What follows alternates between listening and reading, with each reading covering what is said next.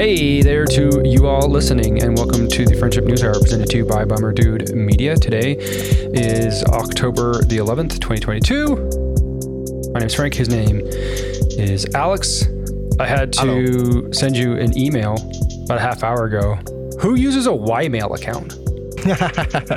Man, I have had my Ymail account since high school, my friend. They might have even done it before Gmail. I'm not gonna lie, but Ymail, Yahoo, you know, was onto something. They figured it out, but it to this day haunts me. I, I've used it for too many things to like get rid of it. Now I feel like, uh, but every time I send it to somebody, they're like, I have to basically say yes and yes, it's Ymail. Yeah, I always feel like I'm, I'm sending it to a, like a wrong email. Well, you know, I, I like to be difficult, Frank. How was your Columbus Day? How did you celebrate? Uh, Columbus Day was pretty nothing. I didn't do anything. Indigenous People Day, actually, I think is what it's referred to these days, Frank. I think, isn't it? Because Columbus Day was kind of perceived as as uh like giving too much credit or gusto to what many people perceive as uh not a good person. So I think they did change it to Indigenous People Day, or it's like a, a dual named holiday, I guess. Ironically, it's also Revisionist History Day. So Is it really? uh, it's a weird coincidence. No, I, that was a, that was. A joke. what do you know? I, we so we we actually have have uh, uh, interviewed somebody who who wrote on Columbus, so we know a little bit about Columbus's history. Uh, And I don't I don't care to talk about that too much. But what do you know about the origins, the actual origins origins of Columbus Day? oh, none, little to none. So I found this out yesterday. I thought it was really interesting, worth sharing. Uh, in the uh, late 1800s, nine Italian men were accused of murdering a sheriff in New Orleans, and they were put on trial and they were acquitted. But uh, them being acquitted wasn't satisfactory to the people of New Orleans, and so they lynched a bunch of these Italian men. And uh, this is a, a excerpt from the New York Times of the day. These sneaking and cowardly Sicilians, the descendants of bandits and assassins who have transported to this country the lawless passions, the cutthroat practices, and the oath bound societies of their native country, are to us a pest without mitigation. Our own rattlesnakes are as good as citizens as they. Lynch law was the only course open to the people of New Orleans. Oh damn. Oh damn. So the president at the time, President Harrison, declared a one-time national celebration of Italian heritage, uh, hoping to placate Italian Americans and repair relations with Italy. They called it Columbus Day. During World War II, 50 years later, Franklin Delano Roosevelt labeled Italian Americans enemy aliens.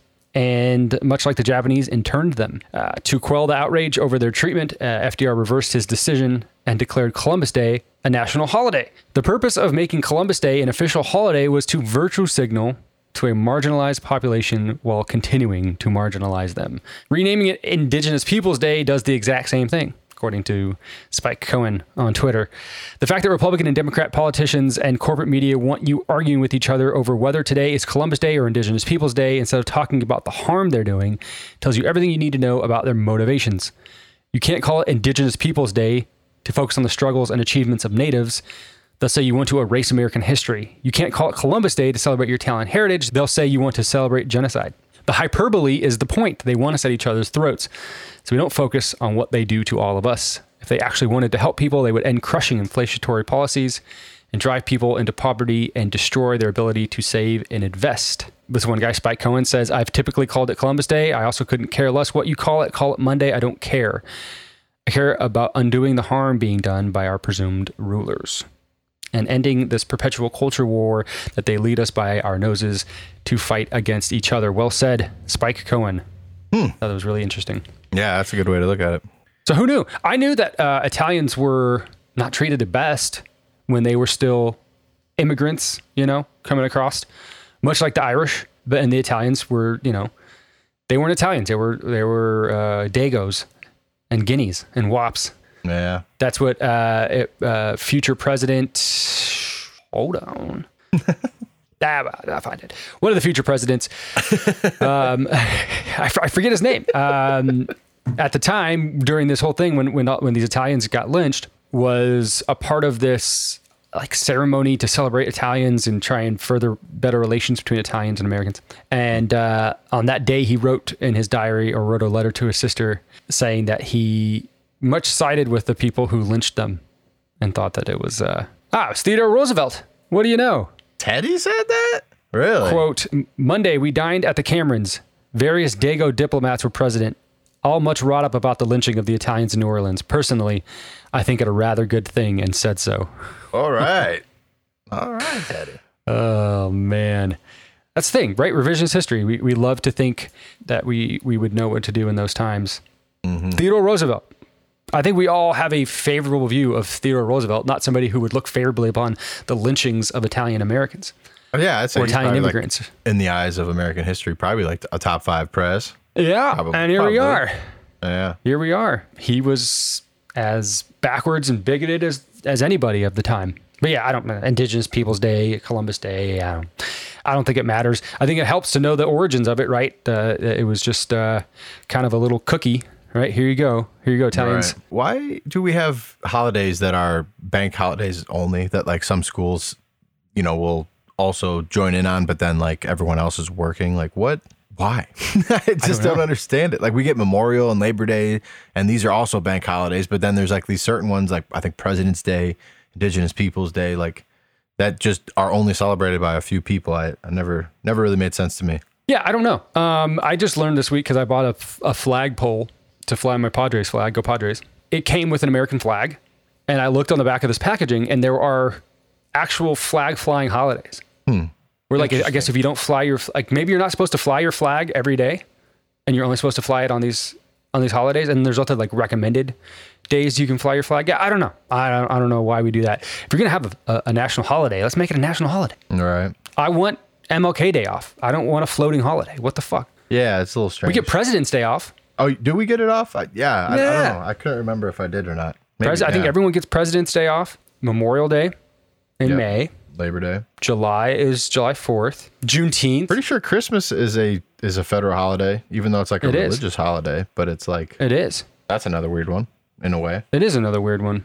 Like we don't get Hanukkah off, you know, or Right. like uh, Rosh Hashanah or whatever it is. Yom Kippur is last week. We don't celebrate any of that. Yeah, it's strange. It's weird. It what is we're also doing though for the last time in in about a month from now is celebrating. Well, not celebrating, but like we we will be falling back for the last time because it now comes to an end after we spring forward this coming spring. I saw that today. So this will be the last Yeah. time you get an extra hour of sleep. Enjoy it. Absolutely, man. Really nice. I'm very excited about that. Yeah, I feel like we don't need that, especially down here. Especially down here, Yeah. San Diego. Just just sun's sun's out. I don't need that. It was for the farmers. We barely This do could any be a farming. dumb question. Does the sun set later where you are because you are like on the edge of what the horizon would be, or is the horizon like the same based on just your location anywhere? You know, does that make sense? Yeah, yeah, I hear what you're saying. I don't think it has to do with like the distance between like me here in Southern California and you in Chicago. I think it has everything to do with like the latitude, longitude of where we're at. Because it the Earth doesn't rotate on like a perfect axis, right? Like it mm-hmm. kind of changes, so it's all a little bit different. Okay, because I'm like, yeah, at seven. If sunset here is seven twenty, and I take a picture, will your picture at seven twenty, or is your sunset even at seven? You know, on, at the same time every day. It'll be similar, but I don't know that it'll be exact. Well, this is just weird science that we're trying to get through. What about some news? Um, how about it? Let's start with some fun stuff. The Washington Post did a little bit of a, uh data collection on the most common restaurant cuisine in every state, which I thought Okay. was really interesting. We talking like anything, fast food, restaurants. Yeah. So, um, if we're looking at, so they they did a, they did a weird one like like a like a correlation between the number of chain restaurants in a city and who voted for Donald Trump and who voted for Joe Biden. Because it's the Washington Post, why not make it Yeah. uh, politically divisive? You know, we're gonna be here anyway. Um, so, if you had to guess, what is the state with the most chain restaurants? And a chain is with at least 50 outlets as a share of all restaurants. I know Ohio has been known like Toledo is like a fast food testing city, but mm-hmm. and they do have pretty good spreads. My guess is either going to be California or Ohio. California, you say? Cal- oh, just because California is so big, so I would think that they'd have a lot of different chains in there, and they have quite a few bigger cities with San Fran, L.A., and you guys. Doesn't crack the top 10, California. Really? Okay. Uh, New Yeah. York's got to be up there just because all the people. They probably got Doesn't a lot crack of the top different 10. Is Ohio around there? So, so think of chain restaurants like uh, Applebee's, right? Applebee's has more than 50 outlets as a share of all their restaurants, right? So they have more than 50. yeah, right, right. Think of think of chain restaurants. The, the two that come into my head, man, now then would be Ohio and Florida.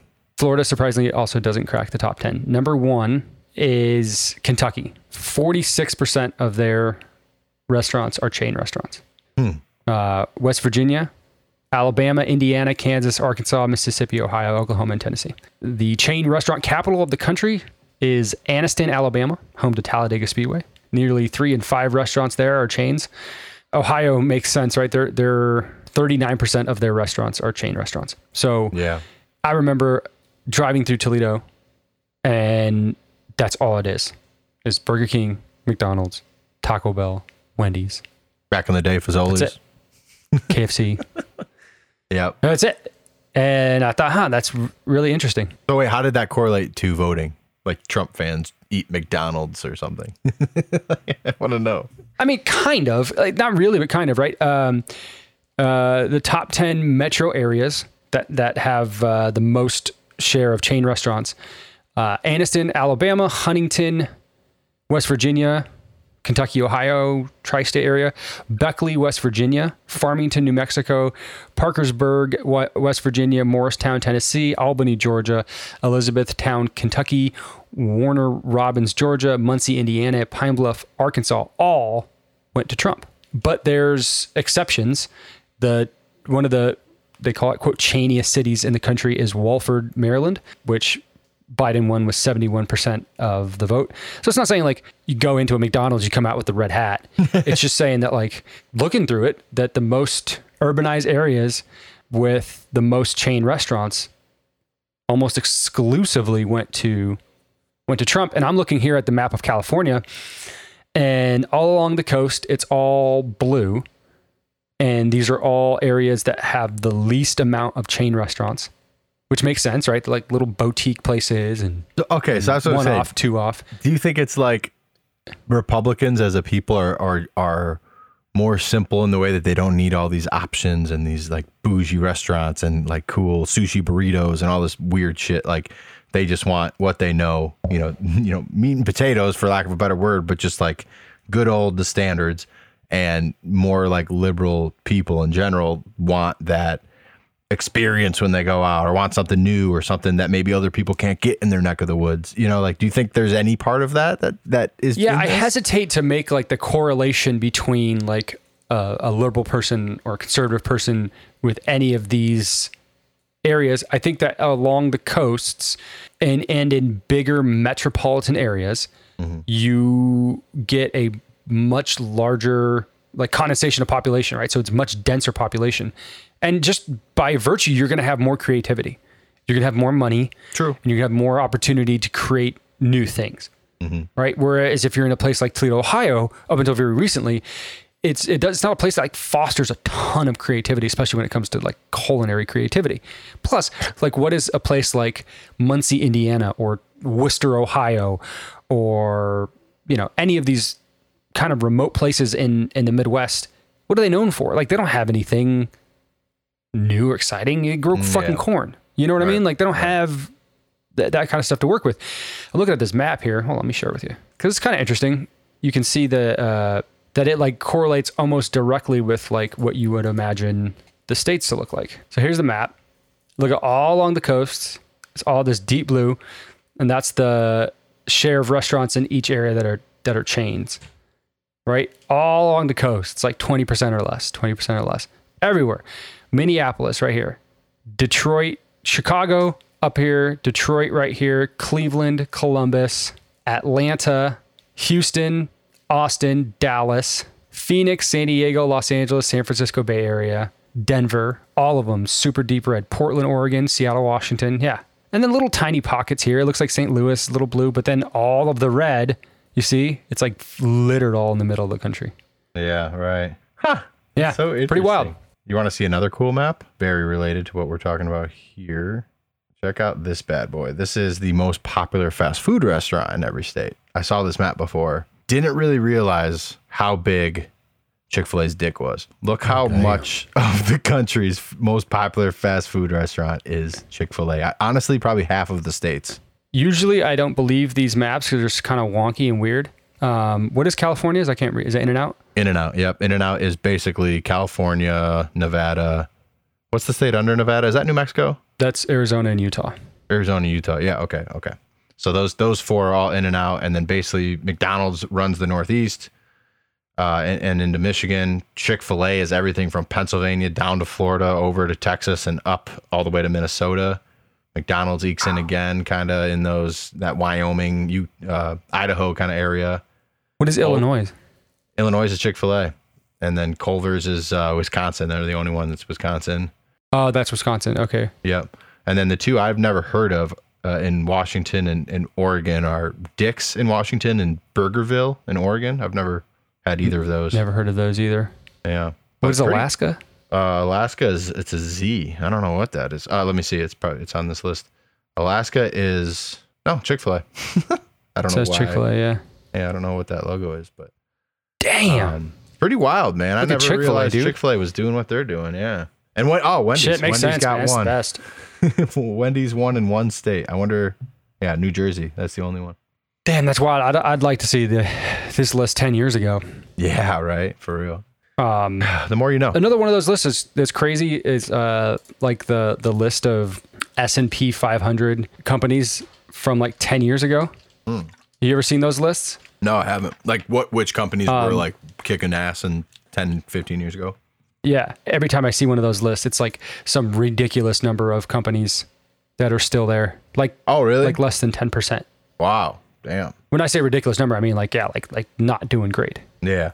Ebbs Um, and flows. Um, yeah, I would have to imagine Apple has probably been pretty strong on that list for Right. years. Uh, Microsoft, probably. Yeah. I think Yeah. when I saw it last time, it was because I don't even know that Apple would be in the S and P 500 10 years ago or don't think so? 100, um, maybe 15 years ago. I'm thinking of like 2004, 2005. Yeah. I think the only one was Exxon Mobil and I don't know. It was one other, but it was like two, two in like the top 20 that still remained. Hmm. Which kind of goes to show you, right? Like you just, you never know. Shit changes all the time. Like that fast food list. I, I guarantee you Wendy's had like at least 10 more states 10 years ago, Right. Yep. you know? Well, once they lost Dave Um, Thomas, they kind of lost their way. You know, that's what happens.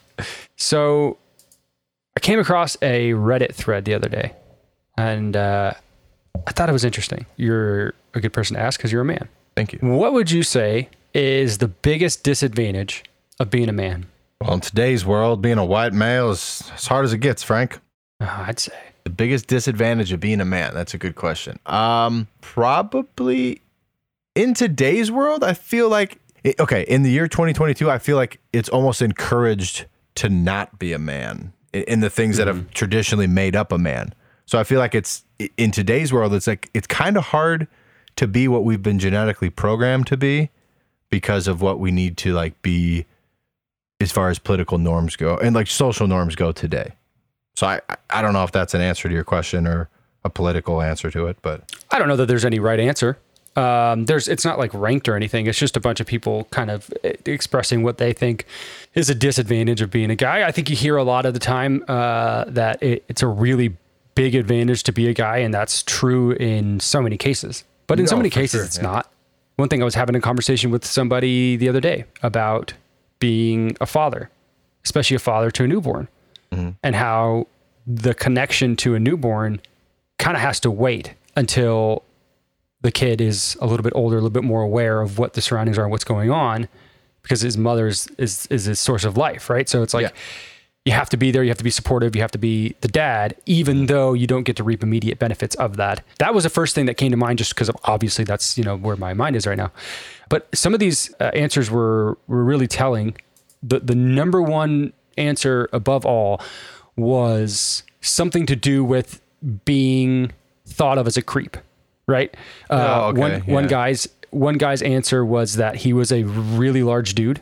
He has a daughter, and so he goes to the like the park, whatever, for his daughter to play, and people think that he's a creep, right? He's a big dude. His kid is somewhere on the playground, so he's just sitting on the outskirts of the playground, just like looking at the playground, and Yeah. people immediately think this guy is a creeper You wearing a trench coat? Get away from my what- kid. What's he? What, how's he dressed? I, I don't think he says.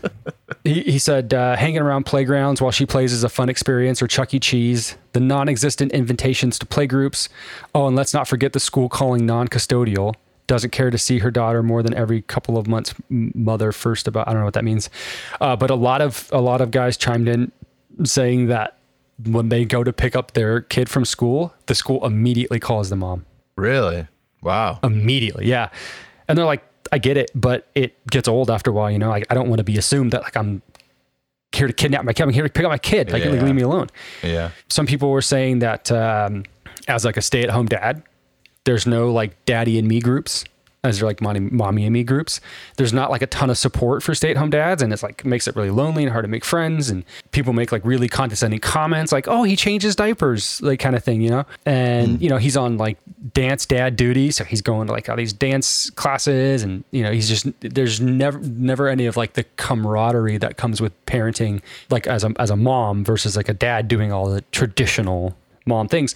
That's kind of just like men and women, though. I feel like women are about the the gaggle, if you will. Like they're they like to. I, I was reading an article the other day. It said like how women at a very young age like like to be in groups and and mm-hmm. and like fraternize and talk feelings and and do all this stuff that like would make sense. That okay, they were they're gonna go and set up a Facebook group to you know mommy and me and meet up at a park every week or whatever the fuck. Like that's more in their DNA than for guys to do that most of the time. Like I'm Sure. sure there are guys that want to do that, but so maybe that's just more a result of that. I, I don't know. I, for us, it's like I'd be down to go golf with our kids or do like some activity with our kids or Boy Scouts or something like that. But wouldn't think that as many men would would feel lonely not being with other men hanging out with their kids. I, I don't know. Maybe I'm maybe I'm Yeah, crazy could be. there. No, I don't think so. Um, but I, I just think that like it, it's set up that way too. You know, Yeah. where there's that uh, like groundwork, the framework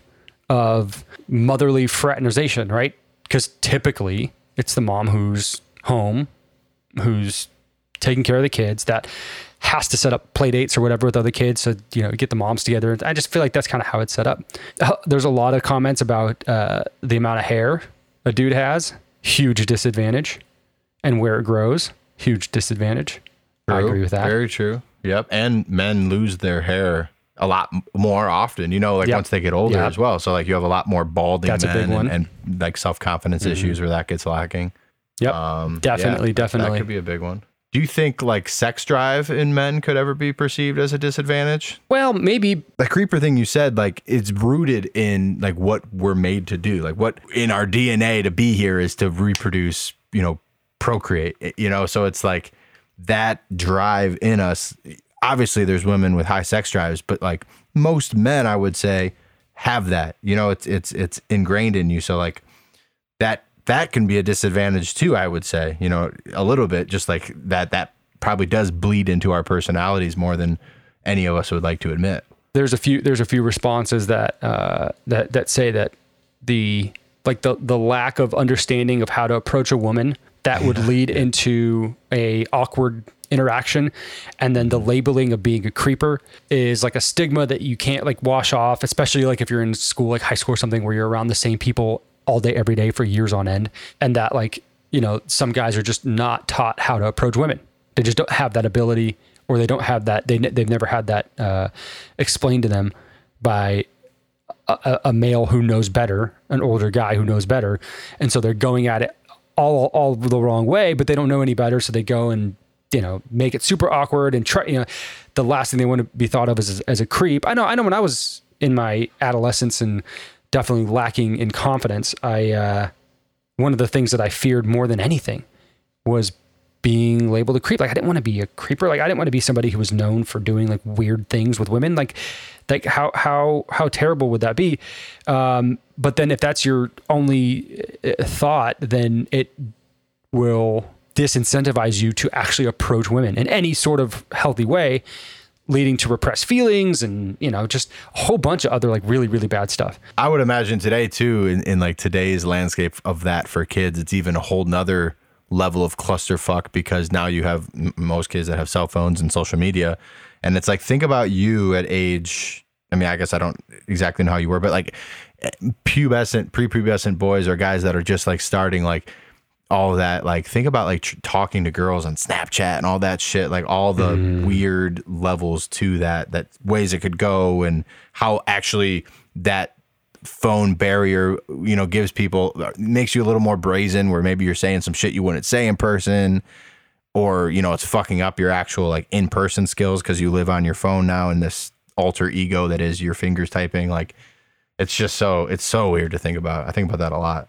Yeah, it is weird to think about, man. Especially if like that's your only like re- repri- reprieve. You know, like you, you can only talk to to women through through text because you can so carefully curate what you're going to say, and you're not going to fuck Right. up, and you're not going to say the wrong thing. yeah Um, man that's gotta fuck with your actual in-person psyche you know Yeah, there's a couple here about uh, uh, being um, being abused in a relationship, um, and how it's like almost never taken seriously. I don't know how that. I don't know if that's true across the board, um, but like this person, johnny depp's Sure. changing that yeah, there you go, the incel hero. Oh yeah, divorce. Fuck, dude. Yeah. Divorce, being a man That's- and getting divorced, that's the worst. I had to watch that firsthand. That shit is the worst, dude. yeah I don't care how much of a piece of shit he is. They Mm-hmm. fuck the guy over big time. Yep, dads always lose. That honestly, that's probably the best one right there. Because also, I think so too. even just I would just say paternal rights would probably be like a broad way to say it. Because even uh, for a woman who gets pregnant, if she wants to have an abortion or not, it's really not up to the man at all. You know, obviously her choice, her body, all that things. But like at that point, like then the guy also is then, f- if she decides to keep it, is forced to then you know parent or pay for the next 18 years and they have zero say in in that whole Yeah. thing I've, I've, I've always thought like a woman should have her choice in that regard but if if the man is against it and there's some like legal way to to make that stick or whatever that like hey i'm just so it's known to the court or whatever i'm against this that should factor into child support payments from there on forward because it's not a a mutual thing in that regard. Like the woman can do whatever she wants, keeps the baby, her body, her choice, everything. But like the guy just gets cast aside. In most divorces, the, the mom pretty much always can have her way unless she's like a drug addict or something like very, very crazy to the point where maybe the dad has a, a say. But parental rights would be a huge male disadvantage. Yeah, and and uh, th- th- that's something that has come up here a couple times. Um, and it goes on the other shoe, right? Like if if somebody gets pregnant and like the woman doesn't want to keep it, but the the guy's like n- not necessarily against keeping the kid, right? No say, no rights Yeah. to to any of that either. But again, right? It's the woman carrying the kid, so so ultimately it's it's it's up to her. But yeah, like not having a say sucks. Mm-hmm. Not having uh, any.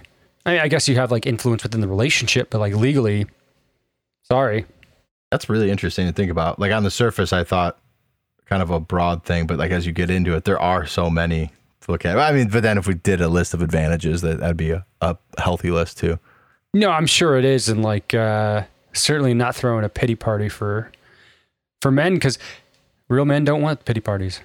Yeah, there you go. And I would say not bleeding monthly is a pretty good compromise on a lot of that stuff too. Dude, that's That'd worth be, it all. That'd be hard to deal with, dude. I couldn't That's even imagine. Like, everything. not only are you bleeding, all your emotions and all your other shit is all fucked up because of hormones. Like, I would not handle that well. I already know I wouldn't. yeah. Oh yeah, for sure. Um, manual labor is a disadvantage to being a man. Like they do most of that.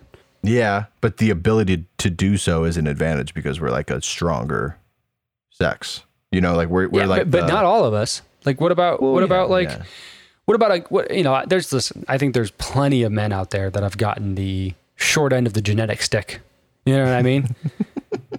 yeah, and and that's that that sucks but like then think about being that guy and then think about the the image of a man right you think of a, a strong man You, I think of you when I think of yeah that. well you should dictionary definition um but you know what i mean like you think of that and then Yeah. and then you're that guy and it, you, how, how do you not feel inferior if you're like a short Mm-hmm. dude or like a like a not so good looking dude or whatever like how do you find your way in the world when you're not this you know and i'm sure that that affects guys the same as it affects girls with a with an unhealthy image of what a girl's supposed to be and a guy too.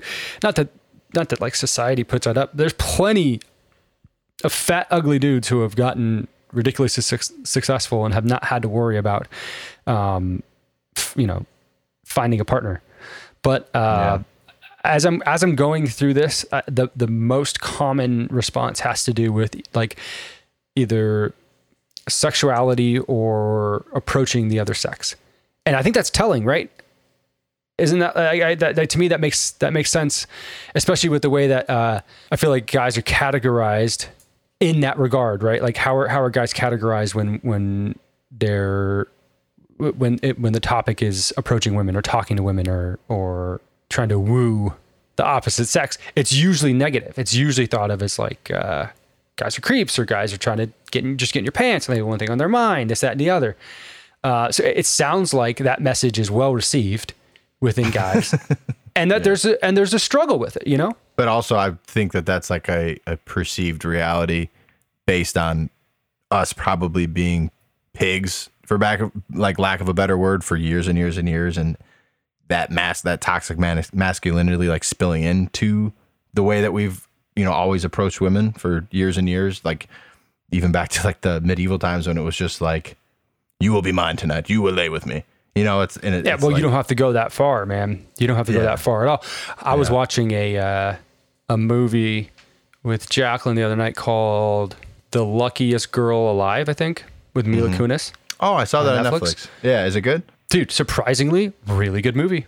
she loves to put on just pure garbage rom com, and like Netflix can churn out some garbage, man, like some really, really shitty content. And so she put it on, and I was like, ah, whatever, it's probably another one of these. And it actually wasn't. It was about, uh, uh, without giving away the entire plot, it was about a, a woman who's a journalist who had survived a school shooting, but the kids who were shooting up the school actually kind of did it on her behalf. Like she didn't tell them to, but like they felt inspired to, I guess. It, you'd have to watch a movie to, to fully understand it. But they depict rape so graphically. And when I'm saying graphically, I'm not saying like it was like graphic because of the images that were shown. It was graphic in like the way it went down. And you can put yourself in that situation and you're like, holy shit, dude. Like, I have yeah. been at a party that looked exactly like this with women who have looked exactly like this. And this is what happened. And this is, you know, probably what has happened at parties that I've been to or whatever. You know what I mean? Yeah. Um, and the depiction of it was just so vivid to where like I feel like anybody of our generation who's ever been to a house party would be like, "Oh, dude, like whoa, like that's that's crazy." So yeah, you don't have to. I don't think you have to go back 50 years to to find terrible, terrible examples of that. Um, mm. And like I said, this is not a, a, pity party on men at all. There's there's certainly uh, there's certainly areas of improvement for sure. But but but also, you know, I, I think. Uh, I think it's it's healthy to uh, allow men to at, at some point, or at the very least, just interesting to to hear the different viewpoints of of what a man thinks a disadvantage of being a man is, because that's never really the narrative, right? Which is fine, sure. but just some interesting thing about, right? Like, are there disadvantages to being tall? You bet. Being tall is overrated. Sure, yeah. It sucks. Everybody hates you at a concert until you're short, and then you're like, eh, I don't know. yeah, right. Maybe being yeah. tall is not that bad. Yeah. The grass is always greener, perhaps. I don't know. But while we're talking men and Netflix, I and just fucked up things.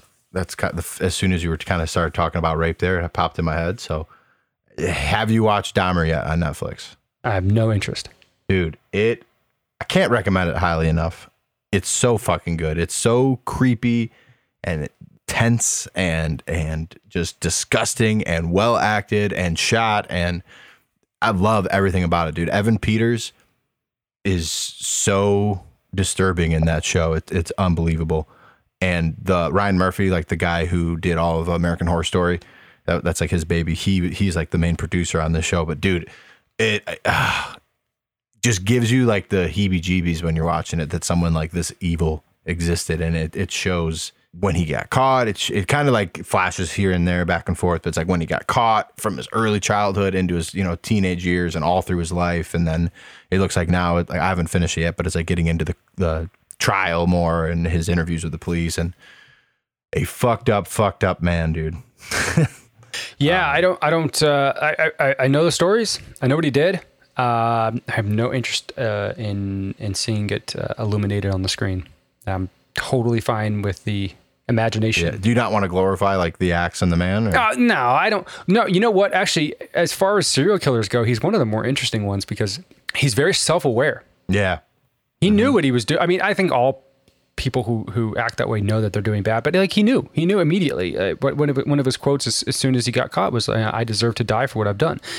And um, in jail, he attempted to find God, and his family stuck by his side, and and just you know, uh, uh, somewhat of a remorseful guy. So I, I I think his story is interesting, and and I, I don't really care that they made a documentary about it.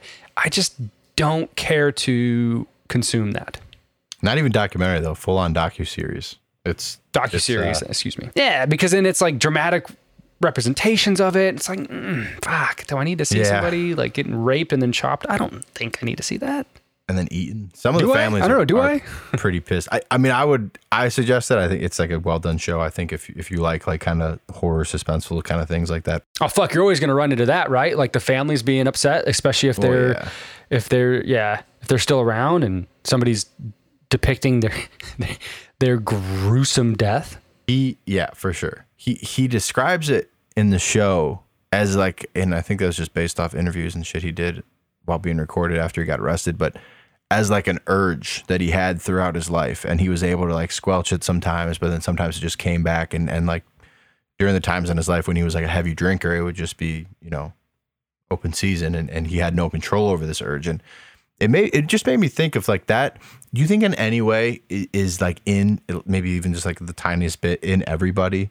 Or do you think there like are truly just really fucked up individuals like this that you know obviously like he is a drastic example of how bad it could be but like do you think just like that primal whatever the fuck that is is in everybody or or select fucked up few No, I think it's in everybody. you think so that's what i said and i, I yeah a lot of people disagree No, it's it is. I I don't know how you could disagree because like i've never How- how- actually how thought of can you killing or eating somebody you know like he would like until drug- you do. yeah, right yeah i get and then No, but like, I'm serious. Until you do, right? Like, yeah yeah like you think you you think you're not capable of that, or you think you won't do that, or you think it's not in you. mm-hmm. But you just you just don't know because you've lived in this respect a very sheltered life. his first kill was an accident and I, I i'm just curious like do you think that awakened whatever that beast or you know is whatever that is in his dna or were these thoughts of like "Ah, i would love to fucking just like bash someone over the fucking head you know was like was that in Well, so his like head? I, I I did read that he was as a kid, um, like he would like kill animals and like store their bones and do weird experiments on them and things like that. his dad and him would pick up roadkill and they would dissect it together like some of this is on his Right. dad a little bit too man but Well, right, but like you could you could ima- you could imagine that going down and, and and just being like, hey, I'm going to teach my kid at a young age what you know what life is, so that there's like a I don't know what the benefit of that would be. I would never want to do that with my kid, but like yeah I, I could see how he would want to like make that educational or whatever.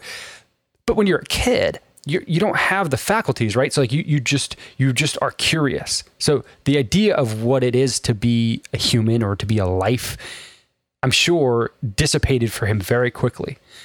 And he felt the emotions, the love, and all that, this that, and the other. But I, I, I to, to, to me, it sounds like the the dehumanization or the the your ability to decouple what it means to be alive and that what it means to be uh, just a being, just flesh and bone, just the the the that separation just dissolved.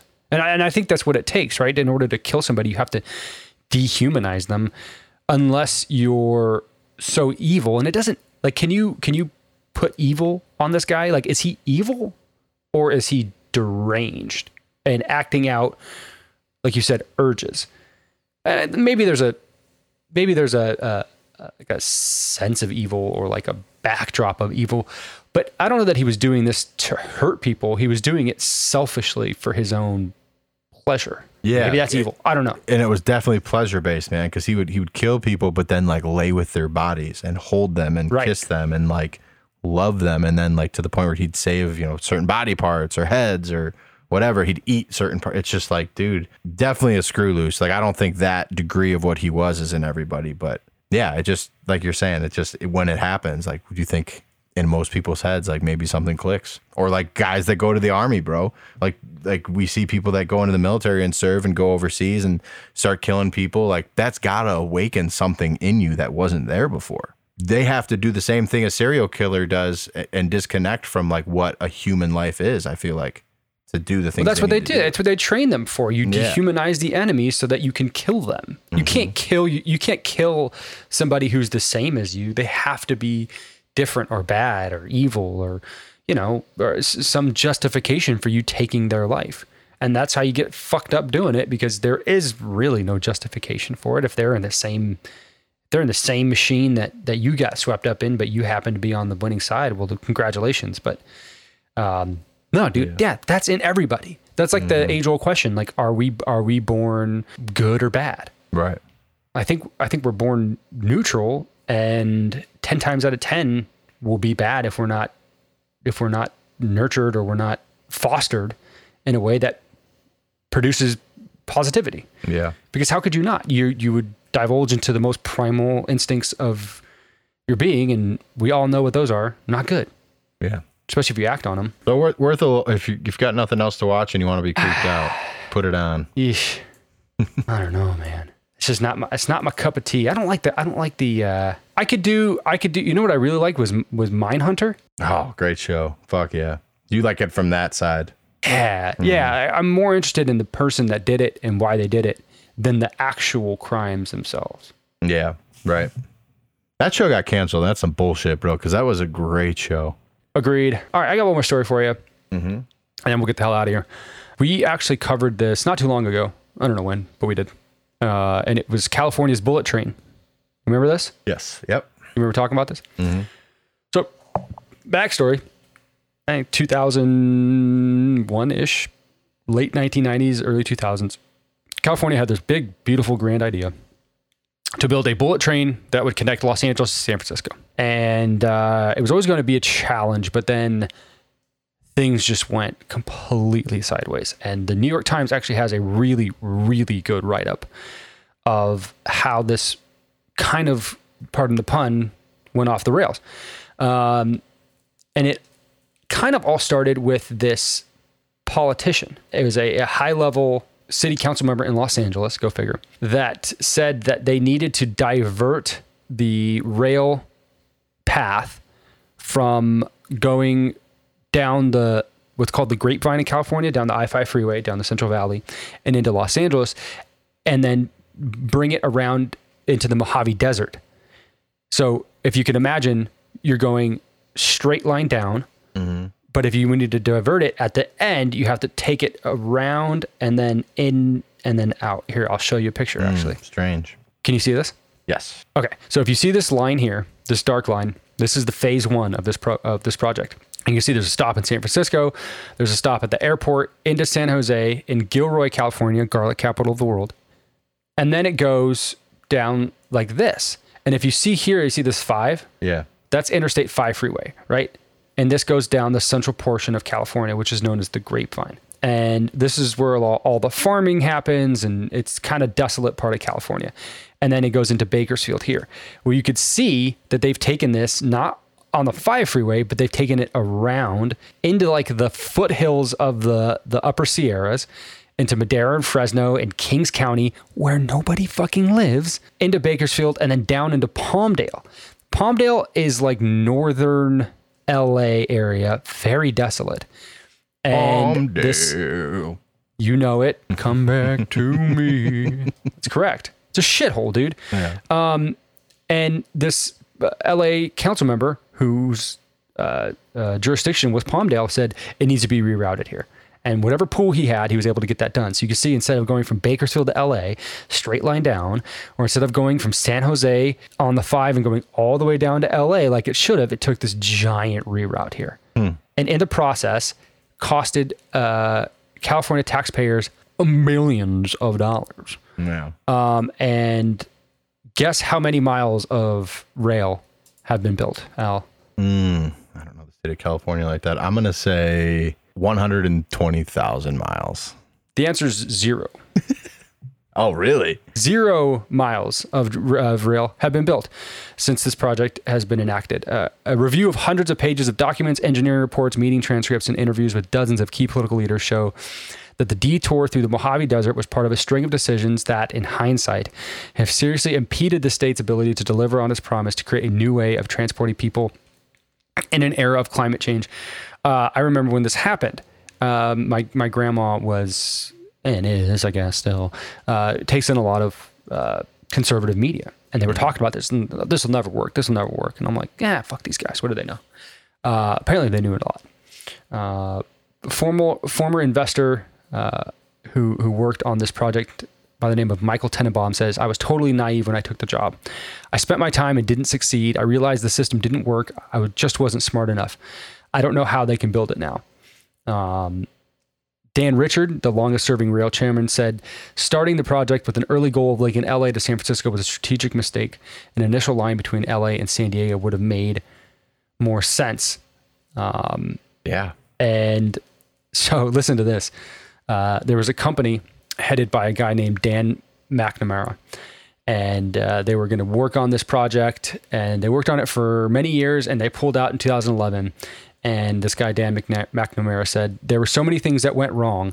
Uh, they were very angry. They told the state that they were leaving for North Africa, which was less politically dysfunctional. They went to Morocco and helped them build a rail system.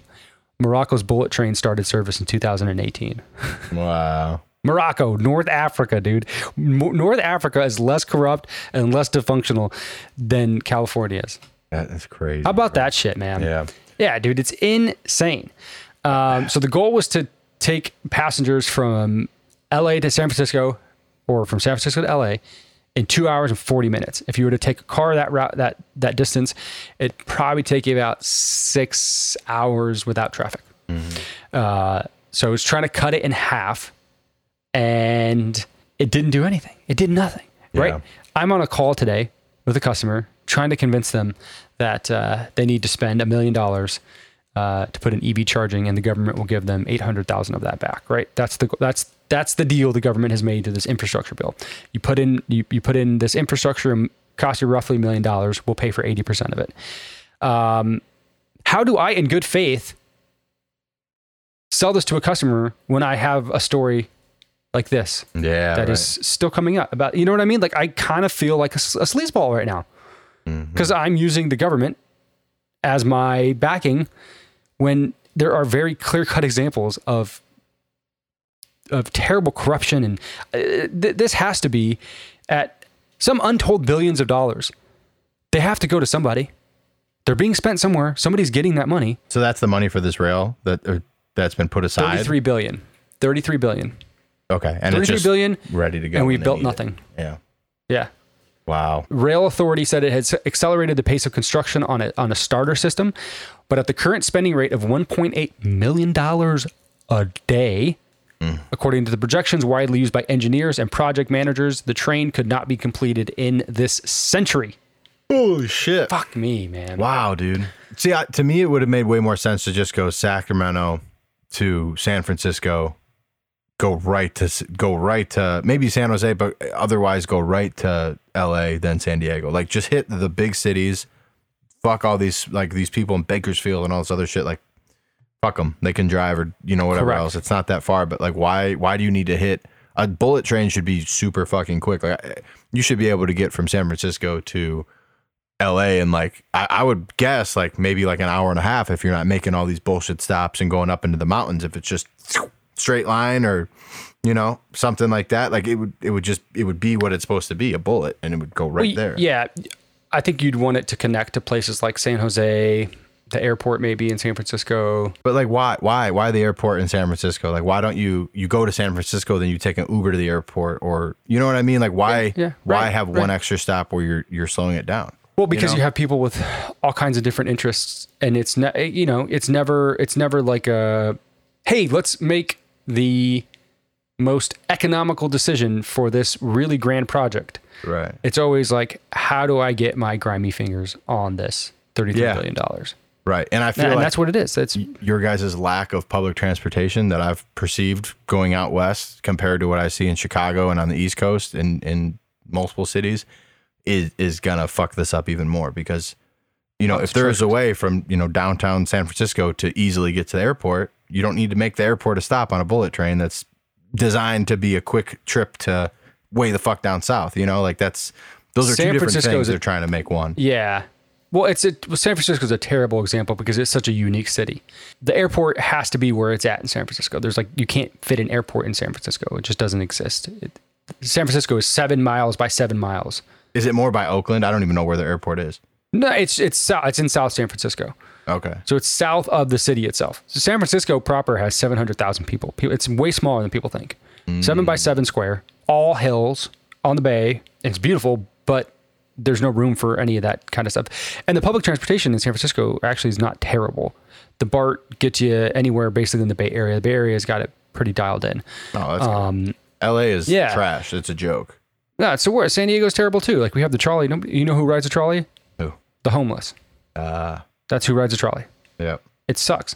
It's the worst.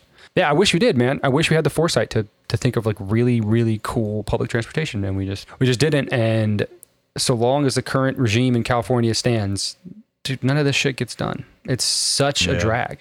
Yep. Who would be next in line if Newsom goes and becomes the president or tries to be? Is there like a popular liberal person that would go next? Uh, maybe Garcetti, the mayor of LA. I don't know. Yeah. I really don't know. Yeah, I don't. I don't. Uh, there's a couple pretty prominent Republicans that tried to run against him, and they've gained more ground than any Republican in recent history has. But I mean, You guys also have probably lost a lot of Republican voters though to Texas and other states. Like most of the people, I'd have to, I guess, guess that an eighth or uh, no, I don't want to say a fourth of your voters have left, but a lot of people have fled no, California. not that many. Yeah, I mean, it doesn't really matter.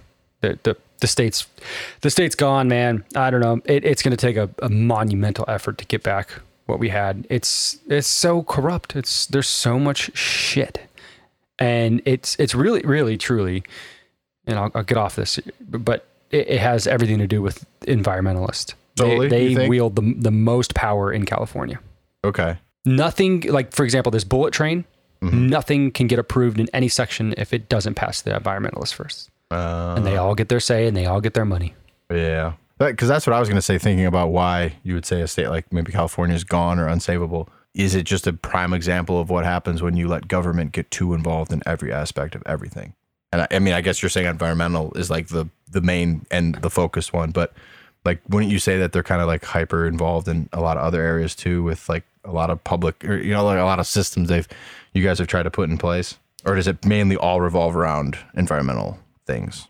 Well, environmental is the worst offender, but it, it's it's just it's the attitude that you need to be that you need to take into consideration everybody and everything for every decision. Right. right? It's everybody wanting their hand in the pot. Instead of making it for all people, you have to make it for like every individual person kind of thing, right? Like the same the same kind of thing that would motivate you to uh, declare what stolen indigenous land you happen to stand on before you make a speech or some shit like that, right? Like you have to acknowledge all of the little intricacies of what what it is that you're doing and who it's affecting and why it's affecting them and it bogs down the entire the entire system. Would you say that California government is more involved in the lives of its citizens than you would find in uh, Texas or Ohio or you know anywhere in Florida?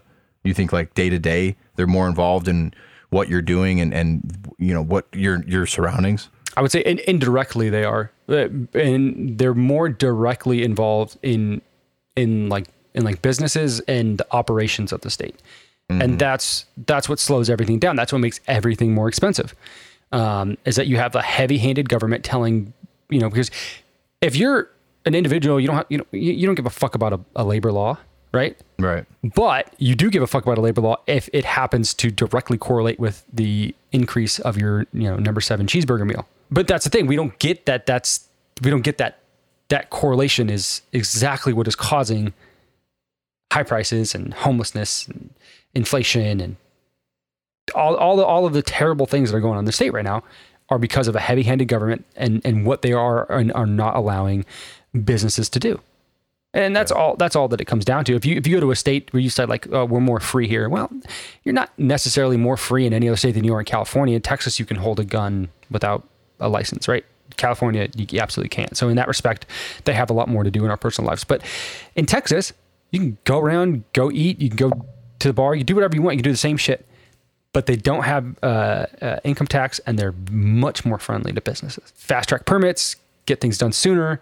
Right. You don't have to worry about all the environmental laws. You have to worry about what this lobby says and what that lobby says and what this new law is telling you can do. And what you, you have to hire a consultant for this, and you have to make sure that you're not, you know, pissing off this one agency and this agency doesn't like what this agency does, and your inspector is going to come and there's some fucking douchebag right out of college and they're going by the book on everything. So if you don't have your shoes tied in the in the right direction, they're going to call you on it and they won't permit your your application because your shoes weren't tied right and you think I'm being hyperbole but but I'm not. It's like literally that that granular of, of how we get down into things.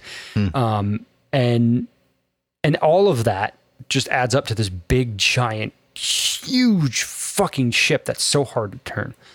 And that, that's why people get so frustrated with California and want to leave because it, it just it's just adding on, piling on, piling on, piling on until too much. It's it, it, if you're a business owner, God, I couldn't imagine. I couldn't imagine being a gas station owner in California. The the California Air Resources Board just said that they won't sell any new cars uh, that have a combustion engine in, in in ten years. So what am I going to do? All of this work that I've done that I would hopefully pass down generation generationally to my kids. Now I have to figure out something else, and I don't know anything else. All I've ever done was run a gas station. They're pretty yeah. good? Yeah. They're pretty much forced to start working with people like you and, and adapt to that new, you know, electric vehicle kind of world. Like you really don't have a choice. Yeah, and then you know what the number one question I get asked? Hmm. How's the grid going to handle it? Uh, How the fuck do I know? yeah, right. That's so true. I can't say that, but how do doing I it. know? I don't know. Mm-hmm. You know, and I can give them a, a nice rah rah answer that you know um, that the time has uh, has shown us that technology is going to advance and there's no stopping this and you know the challenges that that come forth we're, we're going to have to tackle head on because we have no other option and it's coming and uh, this that and the other but that doesn't give anybody any reassurance Yeah. not when not when the wind blows too hard and they don't have power Yeah, that sounds like a shit show, man. Come move to Illinois where everything's perfect. I tell you one thing, there's one fact that remains unchanged through the corruption, and that, that is winter is dreadful. Very You know? true. Very true, man. I'm getting to the end of my golf days. I went golfing this past weekend in an outing and it was fucking like high 30s, low 40s, and it's just miserable. I'm like, fuck. I have a tee time for Torrey South on November the 2nd. Do and it will be beautiful. I'm How do sure I know? be. Because 'Cause it because I know it'll be beautiful. you know what I Oh, mean? shit, Can't yeah. put a price on that. We should get out of here, man. Your your wife could go into labor at any second. She might be in labor now. Yep. You don't even know. You're just here talking to me. It's time. It's time well spent. I say. Yeah, that's good. Well, are you are you nervous? You feeling good about everything? You good? You you I feel great. You guys good? Uh, yeah. Sure. Why not? Bring it on. Fuck yeah.